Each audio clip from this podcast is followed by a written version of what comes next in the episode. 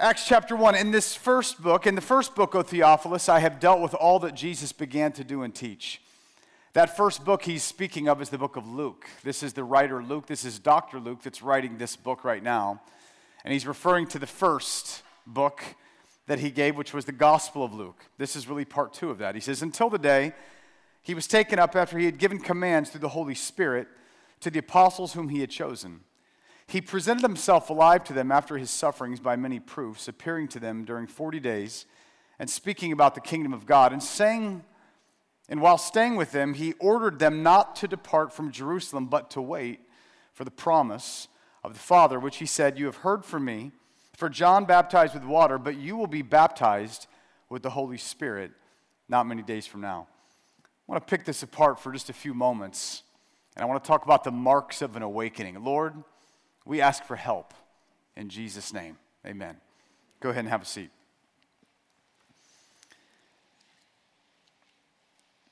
As I mentioned last week, my life was profoundly affected by what is known as the Azusa Street Revival. The more I read, the more I was impressed. And in a day like ours right now, where I'm, at least in my time, in my lifetime, I have not personally seen as much confusion and division and chaos socially as I, as I see right now. Now, obviously, I was not alive and watching things happen in the 1960s, and I didn't get to see some of those things. So I realize, and if, I, if you put it in perspective, I, I get that. But what I'm letting you know is when I'm looking at, when, when I just go onto social media or I just turn on the television, I, I watch a level of, just take the level of division where you'll watch two people speak, and people that often are much closer together than they even appear to be it doesn't seem like that by the time that you hear everything that's going on. Someone throw me a water, please. I would love a water. That'd be great. Thank you. Was that a good throw by, by Tess or what? Yeah. You want to be part of the missions team, you have to be able to throw things, all right? But when I'm watching this, when I'm watching these levels of, of division and discord, and it almost seems unreconcilable. It almost seems like, what in the world is going on, right? And yet, a hundred years ago, there was a revival. And in this revival at Azusa Street in Los Angeles, led by a black man with white people and black people and Asian people and Hispanic people, they said it was unprecedented. It was like a sign and a wonder the way that the color line was removed, the gender line was removed.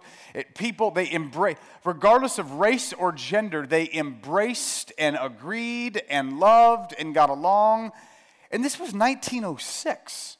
Now, my, my point in this is I want you to understand that what happened was that there was a move of God, there was an awakening, there was a revival, and there are so many of the things that we are trying to accomplish right now. And I, and I would just make this clear what cannot be accomplished in the flesh can be accomplished in the spirit. Things that seem to cause us to spin our wheels in futility and things that people seem to spend decades or generations fighting, it is amazing that when, when the match of God's Spirit gets lit, when God lights that match, now let me see if these even work. When God lights the match, it is amazing what happens. Now let's see how long I can just hold on. It is amazing what happens. I'm not going to play with it. it's amazing what happens when an awakening takes place. It's, it's as if the, the very things that we've been longing for, they happen there. So I'm reading this about this awakening at Azusa Street, which is quite amazing. But what you come to find out is that was not the genesis of the Azusa revival. The genesis of that was actually, William Seymour was a disciple of the what's known as the, the Wesleyan movement. Well, let me tell you about the Wesleyan movement. The, the Wesleyan movement was a movement that went and and made radical alterations to, specifically in Europe, but very specifically in, in Great Britain. There was a, a way in which they said that Britain was almost defined by pre Wesley and post Wesley, because before Wesley, there was, this, there was great trauma, there was very low interest in spirituality, there was rampant ungodliness, all sorts of things. But the impact that was made on the poor, on the sick, on prisoners, but most of all, on multitudes of people turning to Jesus Christ and putting their faith in Him, they say that historians say it provided a whole new social climate that took place because of this. Which is interesting because okay, there's this revival that there was an awakening that happened with the Morav- with the uh, with the Wesleyans. But where did this come from? I'm going to read you. It was the fall of 1735. John and Charles Wesley were on their way to America, and when they were on their way, they were on a boat with Germans. Uh, there were a group of Germans known as the Moravians. These Moravians were in, they, all of them were there, and the Moravians were kind of different than everybody else. Everyone was kind of uh, evil and pushed people around and bullied, and the Moravians, they would turn the other cheek. And the Moravians would sing when others were, were not, you know, were anxious and, and full of strife. And at one point, there was a bad storm. They didn't know if the ship was going to crash or not. The Moravians were singing. They were known for their great sobriety, their humility. And as they were singing, they were singing about the, their loving Savior and how He had done so much for them. There was no complaints found in their mouth. But when the waves began to hit and their lives were endangered, John Wesley was wondering, I wonder what they're going to be like when they're in the midst of this, whether they would be delivered from the spirit of fear, as well as all these other things. But as the sea broke over, split the mainsail into pieces, there was a terrified, the, the English people were screaming terribly, but the Germans calmly sang on. I asked one of them afterwards, Were you not afraid? He said, I thank God, no. I asked, but were your women and children not afraid? He replied mildly, No, our women and children are not afraid to die. They know where they will go. After reaching Georgia, he was thinking on this and he was perplexed by this. And so he was looking and searching out some other Moravians. He found one who said to him, my, my brother, I have to ask you one or two questions. The Moravian asked him, Have you, do you have the witness within yourself does the Spirit of God bear witness with your spirit that you are a child of God? Which is a good question to all of us here. Does the Spirit bear witness within you?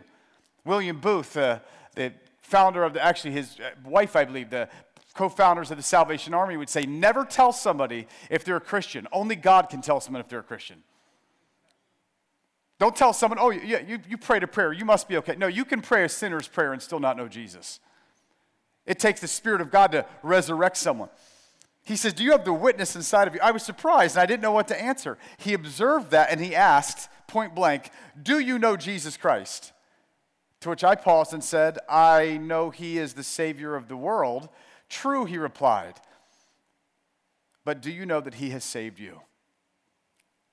That question haunted him for, for months, and he found himself some months later at a street back in London where the gospel, a commentary on the Gospel of Romans was read, where he heard about justification by faith alone in Christ alone, through faith alone, and his heart was strangely warmed, and he put his faith in Jesus.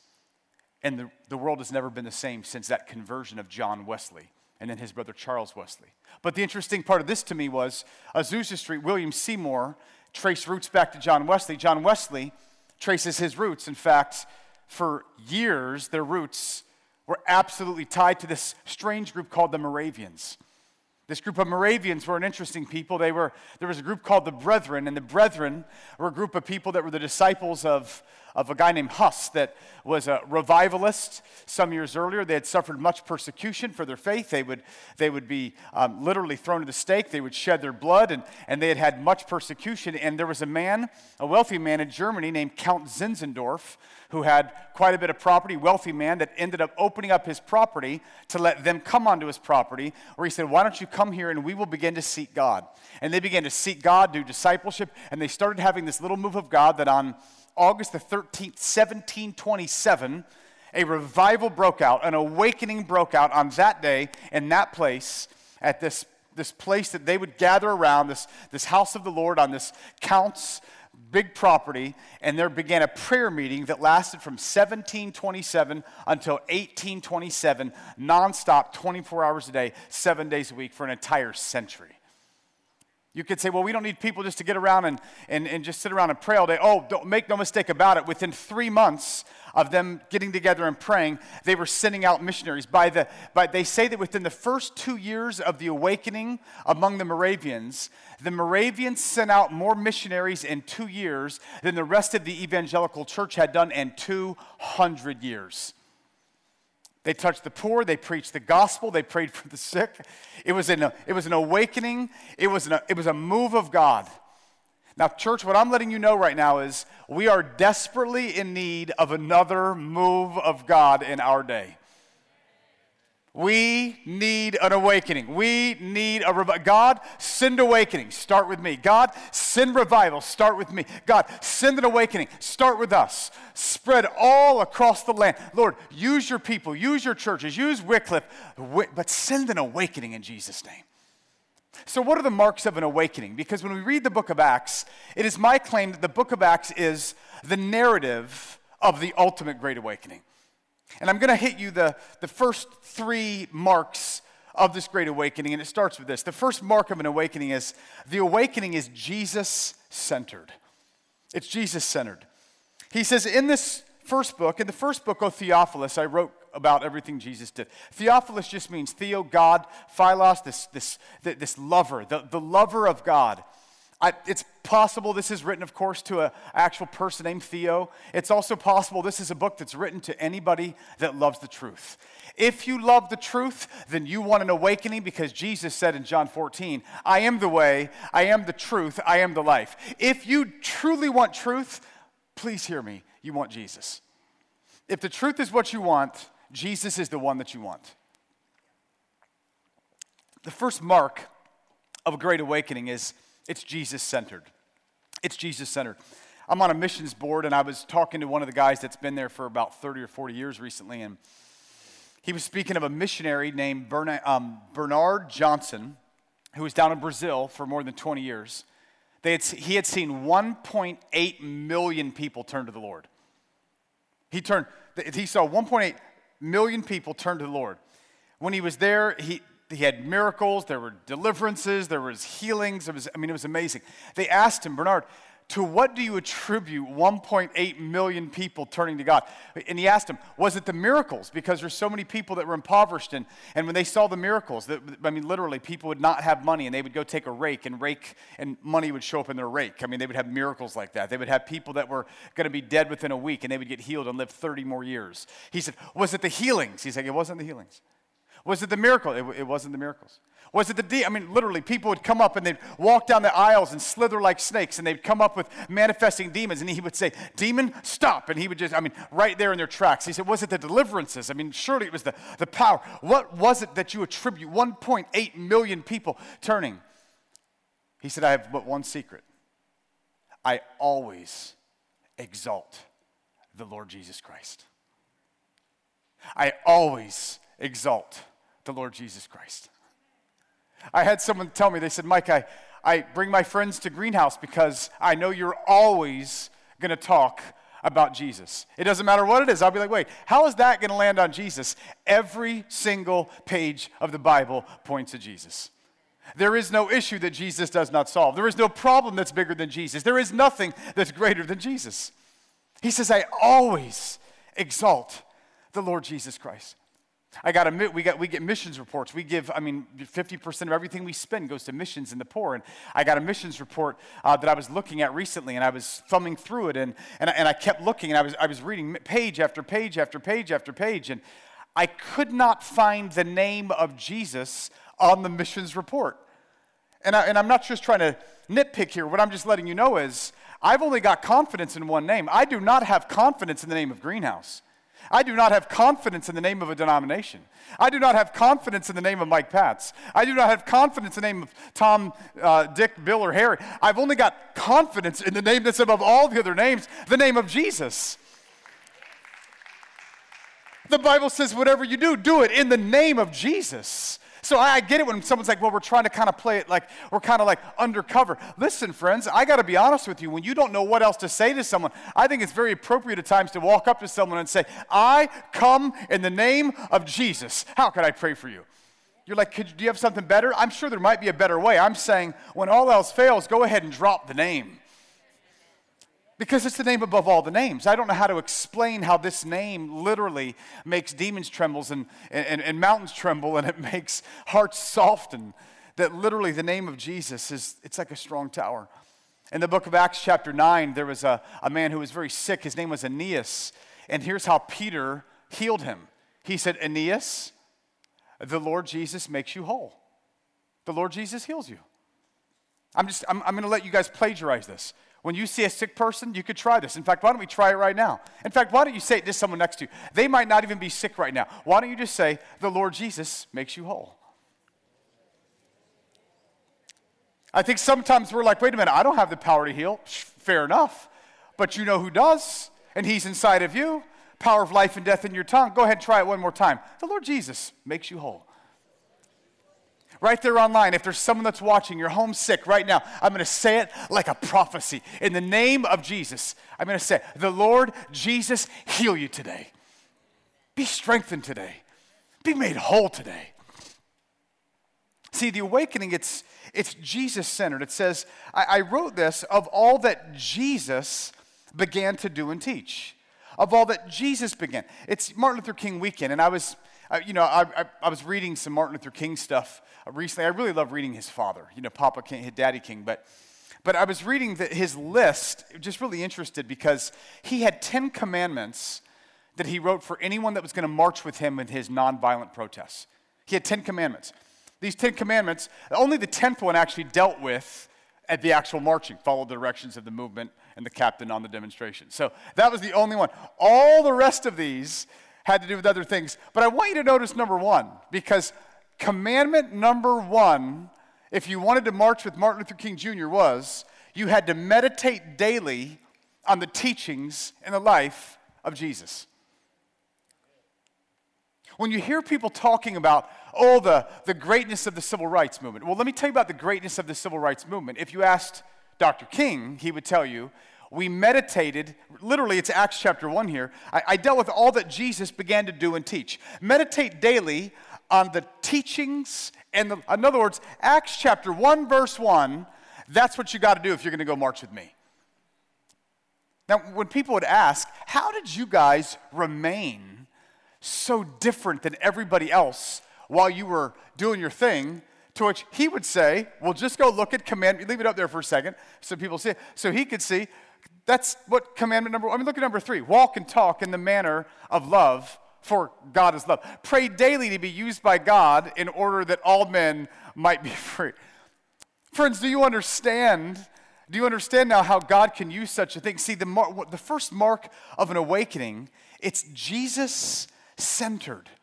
Then it says he presented himself alive in verse 3 after his suffering by many proofs, appearing to them for 40 days and speaking about the kingdom of God. Now, I, I just want to get clear on this. Jesus, he, he, come, he rises from the dead, and he comes to make sure they understand for 40 straight days I have physically raised from the dead. I was physically buried for sins, and I physically rose in glory. I am physically alive. I historically, physically died on a cross, was buried in the tomb, and I've risen. And he showed them by many proofs. Now, I want to be real clear with you. I, I love apologetics. I believe in apologetics. I was reading yesterday, Seeking Allah, Finding Jesus. I love apologetics. I, I, I just want you to understand that apologetics tend to help believers, not unbelievers, so much, okay? If you don't want to believe, all the proofs in the world aren't going to believe. Jesus tends to give the proofs to people who already love him and already believe because he's not going to force someone to believe by just manipulating their brain. I'm not saying I'm against apologetics. I'm not saying I'm against using the powers of persuasion to remove unnecessary barriers. What I'm telling you is there's only one way that people come to faith in Jesus Christ, and that is he raises them from the dead from the inside out.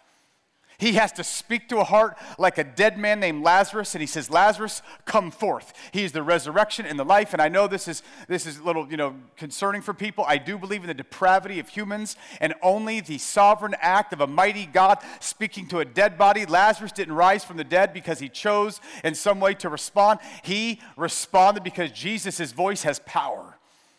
And when Jesus speaks to a soul and says, You are mine, something just happens. Now, the sooner you respond, the better. All I'm trying to make the point of here is there's something about understanding that Jesus comes and presents himself, but he needs them to understand. And he's doing this with believers.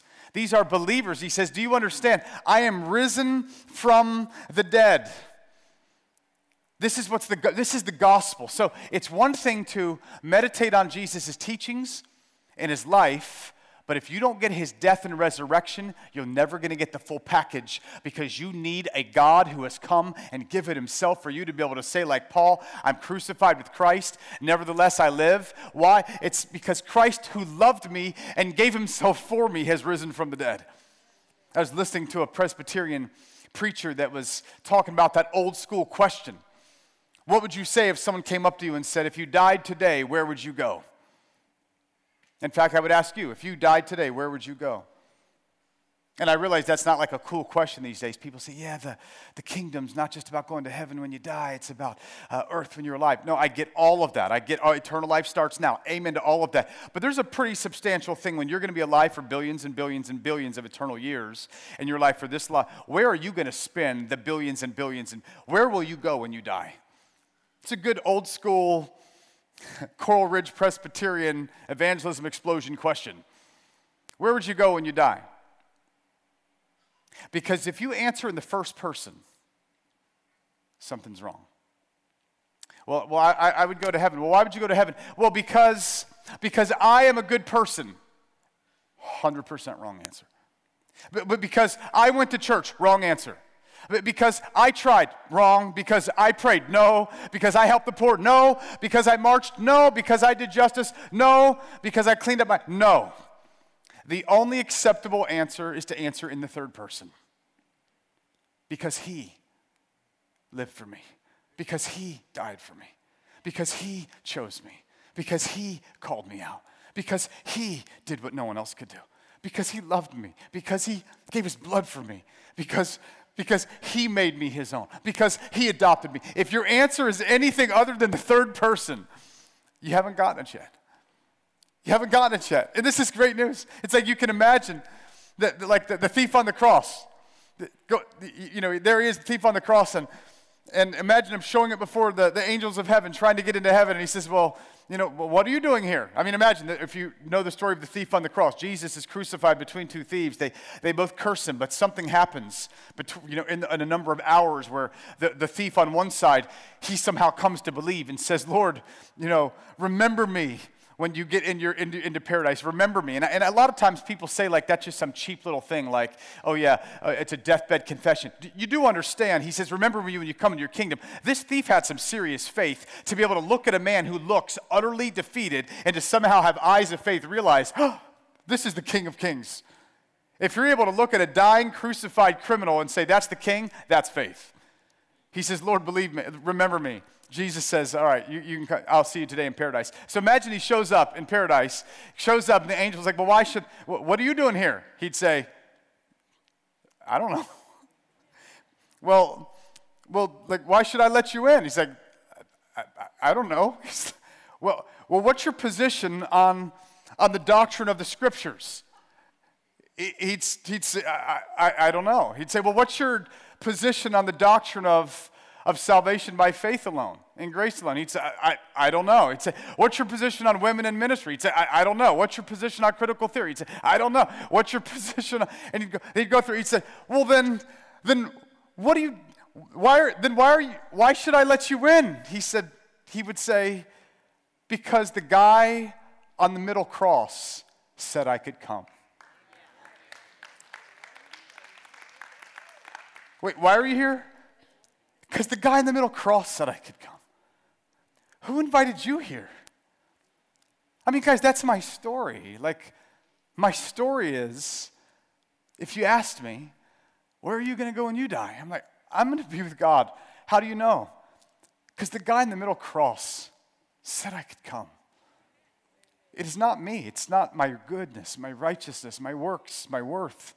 The guy in the middle cross, he did all of it. Friends, that is the center of every great awakening. It starts with this Jesus center where we lean completely on the finished work of Jesus. And if you need a little fresh reminder today, let me give you a little reboot on this. He loved you and He loves you and He gave Himself for you, and you're invited and you're accepted and you're adopted and you, you are welcome. As they say in Ghana, you are welcome. Is everywhere I'd go in Ghana, I'd say, you are, heaven's the place where they say, you are welcome because the thief and the thieves and the sinners and the adulterers are welcome because the The dude on the middle cross said you could come if you'll come by faith. The, today, if, if you need to get that reboot again, we're in the middle of the prayer and fasting, but just so we're clear, we don't fast to strive, to, to twist God's arm to earn some favor from God. We've already got all the favor of God. We've already got it all. That's why we do. I, I don't pray to get, I don't read my Bible to get God to love me more. I read my Bible because it helps me love Him more. That's why. Number one, the Great Awakening, it's, it's Jesus centered. It is Jesus centered. Number two, it's action oriented. The Great Awakening is action oriented. In verse 2, it says, Until the day he was taken up after he had given commands through the Holy Spirit to the apostles whom he had chosen. The, the, the, Great Awakening, it's founded on grace, that you rest in the finished work of Jesus, but you respond to that finished work of Jesus in action. Uh, it's, I, I, was reading this week the, the letter from a Birmingham jail by Martin Luther King. If, if you've never just read it in one sitting, it's good just to read it in one sitting. Notice, if you do, how many times he uses the word action. Action. Of course, he's in, he's in a jail in Birmingham, and he says, We are here because injustice is here. But he says, We're taking action because many people are pushing back and saying, Why are you taking action? What, what you need to do is wait. He's like, No, no, no. We must take action. And justice doesn't go away by thought, it goes away by action. We're reading a book that's called the Book of Acts because it's a book of actions. Now, I've been on Twitter a lot recently because the Gators got a new head coach, and I've been very interested in who the Florida Gator football team is going to have um, on their team. And so there's been a lot of drama online sometimes because you would have some Twitter fans that go to all the Gator games that are spectators that are criticizing some of the Gator football players that play on the field. And I just want to point out there are very different concerns between spectators and between players. When someone's a spectator, they're up in the stands, and spectators see things and they hear things. They can chat with the players. They can criticize how they run and how they kick. They can discuss questions about the field. They can pontificate about the boundary markers. They can talk about if the refs were making good calls or not. But I want you to be clear about this. All of you spectators, you are nothing but an onlooker. You're an onlooker. The players on the field that have a 350 pound grown man running at them with nothing but muscle, and they're running right at them in a split second, and they've got to make a choice where to go, and occasionally they make the wrong choice or they drop a ball. They've got very different concerns than you do in your theory as an onlooker. And when people are on Twitter or in the stands criticizing them, they need to understand what some of the players said even this past week was, hey, we love you fans and everything. However, have you ever had a 400 pound man fall on top of you? Have you ever had your head banged by two people at the same time? Because the concerns and the interests of the player are highly practical meaning they are not talking about the theories and the philosophies of the boundary lines and the markers. They're trying to figure out how do I get this piece of pigskin to cross that white line up there called a goal line to get points because at the end of the game I want to win a game. I'm trying to get over there. Now, someone could say, you know what? I don't know that philosophically it works to run out of the pocket or, or to run a play like this. What the players would say is, we're going to do what works because our concerns are highly practical.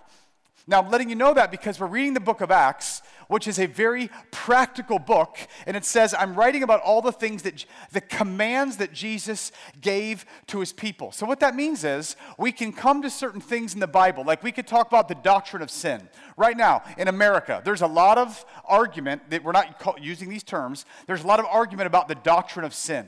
Okay? People are trying to, well, we're pontificating about, well, let's talk about sin. Is sin, is it personal? Is sin corporate? Is sin private? Is it public? Is it structural? Is it systemic? And those are all questions that spectators have the liberty of trying to figure out. But when you are on the field and you're trying to actually score points and you're trying to actually bring righteousness and trying to actually bring justice, if you're trying to go do that, at the end of the day, the only way the match gets lit is when you go and you say, wait a minute, we've got to go score points. I'm going to look at sin. I'm going to realize, wait a minute, sometimes I have gotten rid of my sin, but I have found that a bunch of us still have certain tendencies that lead us. Like I could stop my sin pattern, but if I'm in a family that's got sin patterns that don't get broken, if I've got curses that have still not gotten broken, on the field, I'll be like, why can't I seem to ever get in the end zone? I keep on kicking field goals because sometimes it's going to take a breakthrough of our understanding, and sometimes it takes a breakthrough of understanding. God's not just looking for theories, philosophies, and doctrines that don't work, He's looking for action on the field that wipes out sin, wipes out unrighteousness, and wipes out injustice. I'm calling us to actions. To actions. This every great awakening, it's been, it's been known for its actions. Jesus did talk, he did teach, he did explain, he did tell stories, but every time he spoke, something happened. Let there be light, something happened. Lazarus, come forth. Something happened. When I'm preaching right now, I'm hoping something's going to happen from what I say. When people go out and say, church was good, what did he say? Don't remember, but it was good. Nothing happened. Nothing happened. The awakening, it's, it's, it's got to bear the fruit. When John Wesley would go out and they would, they would preach, and when they would preach, things would happen. That little children used to have to work and they would campaign against. These Wesleyans would say, six year olds should not have to work. Just go preach the gospel. He said, Oh, I am, but wherever the gospel goes, there should be action, there should be stuff. The stuff should happen. Let me, let me tell you guys, man, you, I, I commission you. Go heal sick people this week. Go fight injustice this week. Go stand up to bullies this week. Go work the works of Jesus this week. You could say, oh, that, that feels like, it, it, it's, it's when you've rested in Jesus, you get up and you go, you move in his power. And, and it's not, it, and it's not even a, a work. It's like, it's like a flow. If you abide in me, he said, you're going to bear fruit. You don't pump fruit out by trying, you, just, you just bear it. The, the, the, the, move of God, it's, it's action. And then finally, number three, the awakening, it's spirit powered. He says, while they were staying with him, he ordered them, don't depart from Jerusalem, but wait for the promise of the Father. You heard this from me. John baptized with water. You'll be baptized with the Holy Spirit not many days from now. In 1 8, he says, You will receive power when the Holy Spirit comes upon you, and you'll be my witnesses the awakening is spirit powered. I, I do want to be honest. Jesus says in, where is it? In John 15, 26, he will testify of me regarding the Holy Spirit. He will testify. You know it's the Holy Spirit when he's pointing to Jesus. The Holy Spirit always points to Jesus. You will never do the work of pointing to Jesus on your own. It's got to be the Holy Spirit's help. We can't just tweet stuff, it's got to be the Holy Spirit. I can't just get up and preach. I mean, even right now, I'm like, Lord, may your spirit empower what I'm saying. I mean, I've got words, but you are the word. I depend on you, Holy Spirit. Breathe life into this vessel. So I, I live in the city, and, and there's uh, Gainesville Regional Utilities is, is my utility carrier. And several months ago, I was in my house, and my, one of my appliances stopped working. And then one of my other appliances wouldn't work. And I, I mean, it would work a little bit, but not really. And I, I, didn't know what was going on, you know, so I'm trying to cook things and you can't heat anything up and you couldn't dry clothes or wash clothes. And, uh, you know, we have eight children, we have a big family, and, and uh, the, you know, we do laundry like every 15 minutes, it feels like, you know, so uh, we do dishes every four minutes, it feels like. So it was, it was a real crisis. I couldn't figure out what was going to happen, thinking I would have to replace my appliances. I finally called the utility company who came out, and what they discovered was that the, the, the, you know, the, the line that was running from the transformer to my house underground, it had melted. And so my electricity, it was instead of, and I don't know, I don't remember what the exact details were, but the electricity that should have been at something like 240 was only running at 120. So he said, So you're probably confused because you've got enough electricity to run your lights, but you don't have enough electricity coming to dry your clothes. When I talked to him, I said, I said, Lord, if ever there was a parable of the modern church, it's that. Enough power that's running to, to keep enough activity going but not enough power to see the juice get loose and to see the stuff happen. And, church, I just want to say it. I want the stuff to happen. I want to see the stuff. I'm not following Jesus in order to see the stuff, but the one who told us if you receive power, the stuff is going to happen. You are supposed, here's the order you realize there's trouble. That's step one. There's trouble, there's trouble. You begin to pray. You pray. When we pray, we're in awe of God. And then there's this revival. When we pray, there's this, that's when the Holy Spirit comes. And when the Holy Spirit comes, it's like a lighting of the match. When you pray for the sick at 240, it's different than when you're praying with the sick at 120. When you speak to somebody at 240, it's better than when it's 120. Now, don't get me wrong, I'd rather you still go out and I'd rather you still go be loving, joyful, and, and kind and pray for people and sh- do all of those. What I'm telling you is, there, what we see Jesus saying here is, I'm about to launch an awakening, but here's the deal, guys. I know you know the gospel, but you're still not ready. I know you know me, you're still not ready. Up until this point, you even remember in the book of John, Jesus breathed the Holy Spirit inside of them. The Holy Spirit already lives inside of you, but you're still not ready. I know you know the gospels, you're still not ready. I know there's 11 of you now, and you got more, you're still not ready. What else do we need? Go wait for the promise of the Father. Why, Jesus? Because then you'll receive power. Don't we already have your spirit in us? You do, but you get power when the spirit who is already in you comes upon you in power. Now you've got a power that takes the 120 and puts it at 240. Now, there's a lot of controversy on this, and I've heard people argue about this for years and years and years, but this is just the issue of, of the spectators versus the players on the field. Because the spectators in the stands have the liberty of arguing about do we not receive all of the Holy Spirit in the moment that we are regenerated by the Lord Himself?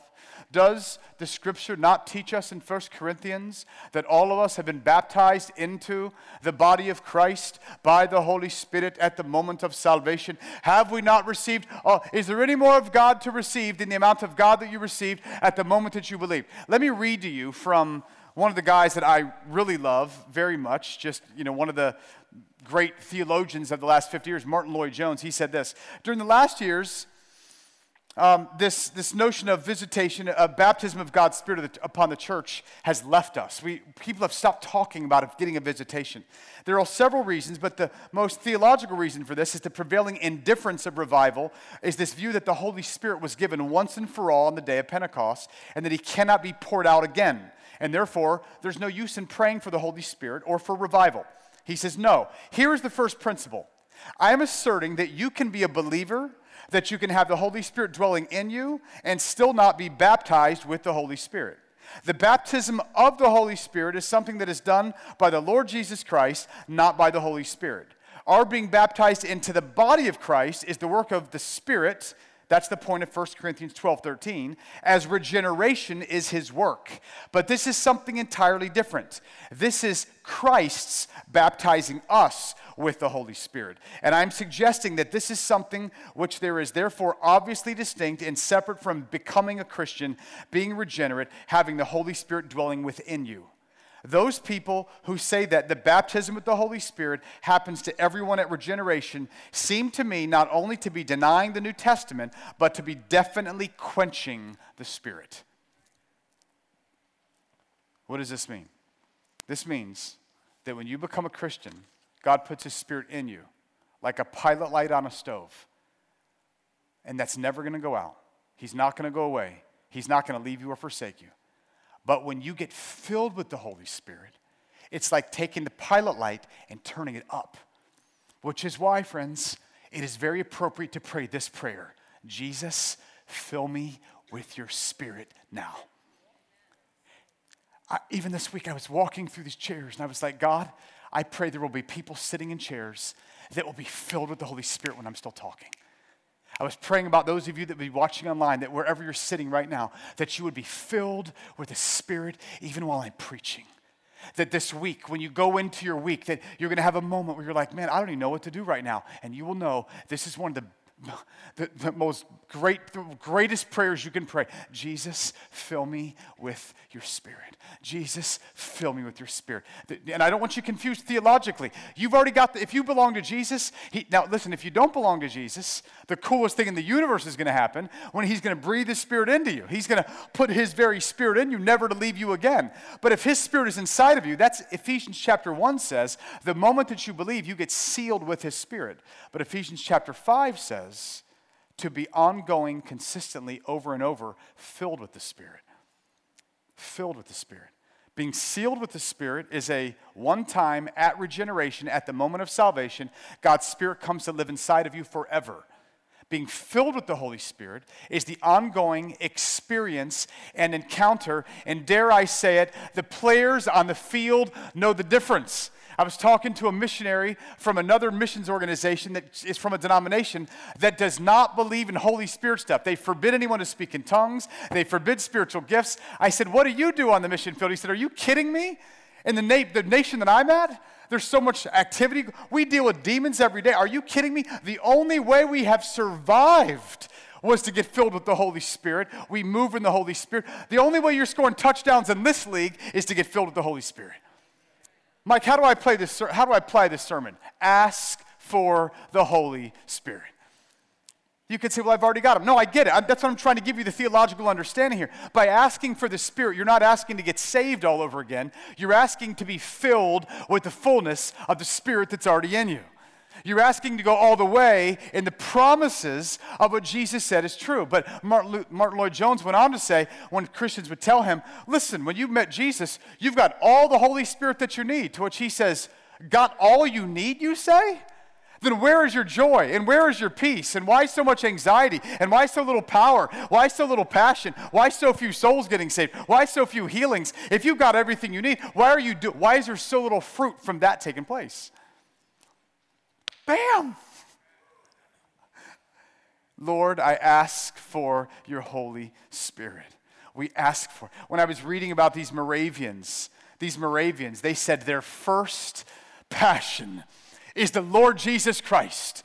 Their first, his, their first passion, this is what they said about them. They said their prayers, their litanies, their hymns, their conversations, their sermons had but one theme the wounds of Jesus and the blood of Jesus and the death of Jesus and the resurrection of Jesus. They were obsessed with Jesus, but they had a second obsession the experience of the Holy Spirit. Church, oh, that we would hear the voice of our forefathers and mothers who would tell us Do you want an awakening? The first mark is Jesus. The second mark is action. And the third mark is the Holy Spirit ask for the Spirit. Because when you do, the Holy Spirit's going to help you point to Jesus. When I'm reading all these people on Twitter, I'm reading all these Christians right now in the news, I'm like, oh, I know you're saying his name, but you're not representing Jesus because a lot of people are posting on Facebook like prophets, but I'm afraid that the word of the Lord right now is they have gone forth, but I did not send them. They have spoken, but I did not put my words in their mouth. We need prophets again that speak in the name of Jesus. Oh, church, I want us to be those that when we speak, we speak like the very oracles of God. That if God's not speaking, we shut the heaven up. And when God is speaking, we speak with boldness, and we don't care if we lose a job, if we lose a follower, if we lose a friend. If it's God, it's us, and Jesus, we're with you. But I'm going to be honest with you, you'll never do that till the Holy Spirit comes upon you. And when the Holy Spirit does come upon you, you totally will. You're like Stephen. When, when, the, when you don't have the Holy Spirit, you're going to be like Peter. I love you, Jesus. I love you, Jesus. I love you, Jesus. You'll deny me. I'll never deny you. I'll never deny you. Push comes to shove, I deny him. And then that same Peter who denied him just, just months earlier, all of a sudden on the day of Pentecost gets up and speaks with a boldness. All of a sudden he's getting persecuted. Where'd that boldness come from? The Holy Spirit ask for the Holy Spirit. Some of you have never been filled with the Holy Spirit, and you need to be.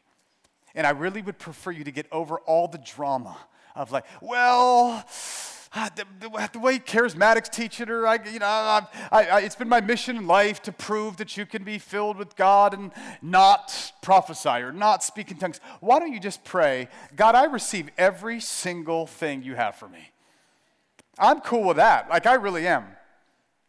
Let me tell you a story and then call us to get filled. My, some months ago, we have a lot of kids, and, and I'm not a detail person. I came to church, my wife came to church, and one of our children was left home alone, little Arella. We don't have a, a landline at our house. She doesn't have a phone. We get to church, we don't figure this out until the end of second service that we've left our daughter home alone. She must be freaking out. When I get home, I, I go to her, and I'm obviously so sorrowful and so, you know, it's such an epic daddy fail. I said, Babe, what'd you do? She said, Oh, Daddy, I was so scared, but I turned on church online. I was hoping she would say, As soon as I heard your preaching, I just felt peace. Which is not what she said.